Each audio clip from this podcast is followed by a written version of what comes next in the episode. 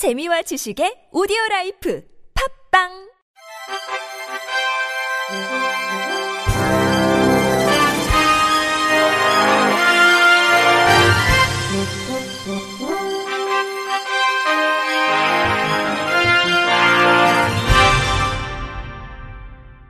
청취자 여러분 안녕하십니까? 5월 27일 목요일 KBRC 뉴스입니다. 장애인 의무 고용을 달성하지 못한 행정 및 공공기관의 명단 공표 제도가 의무 고용률을 미달한 전 공공기관으로 확대됩니다. 또 장애인 의무 고용 제도 취지에 맞춰 장애인을 실제 고용하도록 연도별 충원 계획이 수립 추진되고 장애 교원 확충을 위해 교육대학과 사범대학에선 신입생 선발 때 장애 학생을 늘려 뽑을 전망입니다. 국민권익위원회는 어제 정부와 공공기관에서 장애인 고용을 늘리도록 장애인 고용 촉진제도 실효성 제고 방안을 마련해 고용노동부와 교육부 등의 제도 개선을 권고했다고 밝혔습니다. 현재 공공부문의 장애인 의무 고용 비율은 3.4%, 민간 부문은 3.1%이며 장애인 고용 비율이 이에 미달할 경우 부담금을 부과하도록 하고 있습니다. 권익위 실태조사 결과 정부 부문의 경우 비공무원 영역에서는 5.06%로 장애인 고용률이 매우 높지만 공무원 영역에선 2.86%로 목표치에 미달했습니다. 이에 따라 공무원 부분 장애인의 의무 고용률 미준수 비율은 2017년 17.2%에서 2019년 27.7%로 계속 늘어났으며 공공기관 미준수 비율은 2019년 44.9%로 거의 절반에 가까운 기관이 의무고용률을 지키지 않는 것으로 나타났습니다. 이에 의무고용률 미달에 따른 정부 및 공공기관의 고용부담금 납부액은 2017년 220억 원, 2018년 280억 원, 2019년 400억 원 등으로 계속 늘고 있습니다. 권익위는 이에 따라 공공부문에서 장애인 의무고용을 위한 연차별 계획을 수립 추진하고 공공부문 성과평가 시 반영 비율 상향, 장애인 정규직 채용 노력 지표를 신설하도록 했습니다. 또 의무고용 미달기관에 대한 명단 공표 기준도 현재 전년도 12월 기준에서 전년도 월 평균 기준으로 변경해 일시적으로 장애인을 고용하는 사례를 차단하고 명단 공표 사전 예고 대상도 의무고용률 80% 미만 기관에서 의무고용률을 미달한 전 공공기관으로 확대하기로 했습니다. 이정희 권익위 부위원장은 공공기관이 장애인 의무고용을 이행하지 않고 부담금으로 대체하는 것은 공공기관의 사회적 가치 실현을 바라는 국민 요구 및 법 취지에 상충하는 것이라며 이번 제도 개선을 계기로 공공기관이 적극적인 일자리 창출 및 장애인 등 사회적 약자 권익 증진에 더욱 관심을 갖길 바란다고 말했습니다. 충북 장애인 차별 철폐연대는 어제 경찰은 과잉 진압에 대한 사과와 재발 방지 대책을 수립하라고 촉구했습니다. 이 단체는 이날 오전 청주시 청원구 충북도 경찰청 앞에서 기자회견을 열고 장애인의 날 우리는 충북도민이 아니었다고 이같이 밝혔습니다. 단체는 지난달 20일 충북도에 장애인 생존권 내용이 담긴 요구안을 전달하려 했으나 우리를 기다리던 것은 100여 명의 경찰 폭력이었다며 그날 장애인의 보장구는 훼손되고 장애인 부모는 목이 잡혀 끌려 나와야 했다고 주장했습니다.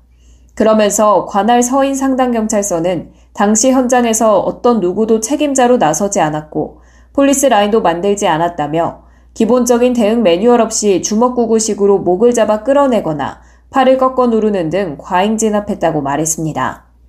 이어 장애인 당사자와 동료들이 크고 작은 부상을 입었지만 충북도와 경찰은 자신들은 잘못이 없다며 책임을 미루고 있다며 과잉 진압을 한 상당 경찰서에 항의하기 위해 지난달 29일 찾아갔지만 집회 문화 개선이란 홍보 사진 촬영에만 관심을 보였다고 했습니다. 이들은 장애인의 기본적인 요구에 폭력으로 답변한 경찰은 책임져야 한다며 책임 있는 반성과 사과, 그리고 재발 방지 대책을 수립하라고 요구했습니다. 앞서 지난달 20일 장애인 정책 수립을 요구하며 청주시 상당구 충북도청 앞에서 기자회견을 한 충북 장애인 차별철폐연대는 도지사와 면담하겠다며 도청 진입을 시도해 막아서는 경찰과 한때 실랑이를 벌였습니다. 당시 경찰은 코로나19로 도청 출입이 민감한 상황이라며 애초 3명이 도지사 비서실에 방문하기로 했으나 단체 측이 갑자기 인원을 5명으로 늘려 막을 수밖에 없었다고 했습니다. 한국 타이어 앤 테크놀로지의 지주사인 한국앤 컴퍼니는 창립 80주년을 맞아 시각장애인을 위한 특별한 도서 만들기 임직원 봉사활동을 실시했다고 밝혔습니다.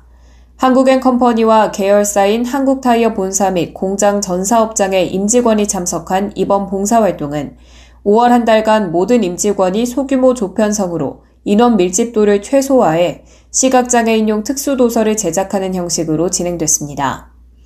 도서는 주요 관현 타악기의 모양을 촉각화해 책을 만지면서 해당 악기 소리를 직접 들을 수 있는 점자, 촉각, 음성 도서로 제작됐고 전국 국공립도서관, 시각장애인 학교, 특수학교 등 80여 곳에 증정될 예정입니다.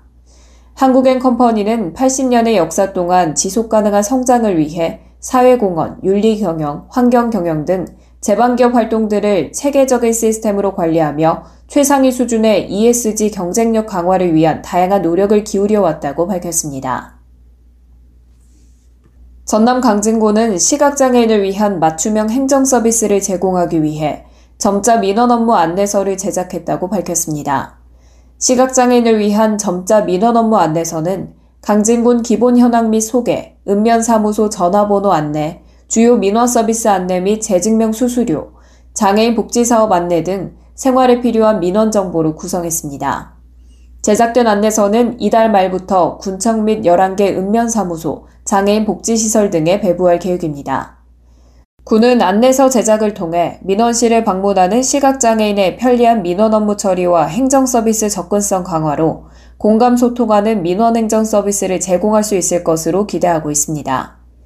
조다련 민원봉사과장은 점자 민원 업무 안내서를 통해 장애인들의 행정 서비스 이용 중 겪을 수 있는 불편이 해소될 수 있을 것으로 기대한다며 앞으로도 다양한 시책을 발굴해 민원실에 방문하는 모든 민원인의 생활 속 불편함을 해소하기 위해 적극적으로 노력하겠다고 밝혔습니다. 40년 전 색소성 망막염으로 시력을 완전히 잃은 미국의 50대 남성이 광유전학 치료법을 활용해 복제한 망막세포를 이식받고 시력을 일부 회복했습니다.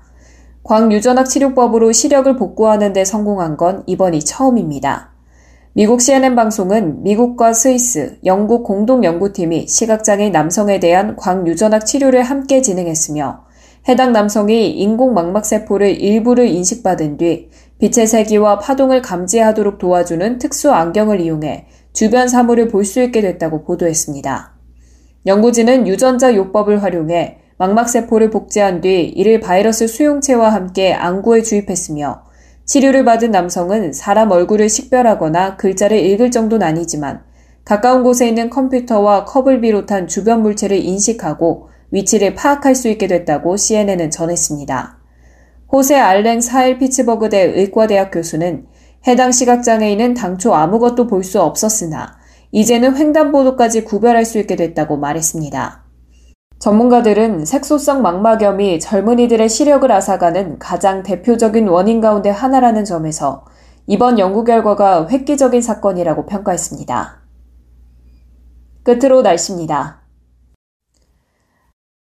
내일은 오늘보다 더 강하고 요란한 비가 쏟아지겠습니다. 북쪽에서 영하 20도 안팎의 찬고기가 내려오면서 대기 불안정이 더욱 심해지기 때문인데요. 서울 등 중부지방과 전북, 경북엔 20에서 60mm, 전남과 경남엔 5에서 20mm 안팎의 비가 내리겠습니다. 비가 오는 곳에선 벼락이 치거나 돌풍이 불겠고 굵은 우박도 쏟아지겠습니다. 비는 내일 아침 경기 서해안 지방부터 시작되겠습니다. 오후까지 곳곳에 내리다가 밤부터 다시 내리겠고요. 바람까지 강하게 불면서 충청도와 남부 내륙 지방엔 강풍특보가 내려질 걸로 보입니다. 내일 아침 기온은 서울이 14도, 안동은 10도 안팎에서 시작하겠습니다. 한낮 기온은 서울이 21도 안팎으로 오늘과 비슷한 분포 보이겠습니다. 주말 동안 맑겠고 기온은 다시 오르겠습니다. 날씨였습니다. 이상으로 5월 27일 목요일 KBRC 뉴스를 마칩니다. 지금까지 제작의 권순철, 진행의 최유선이었습니다. 고맙습니다. KBRC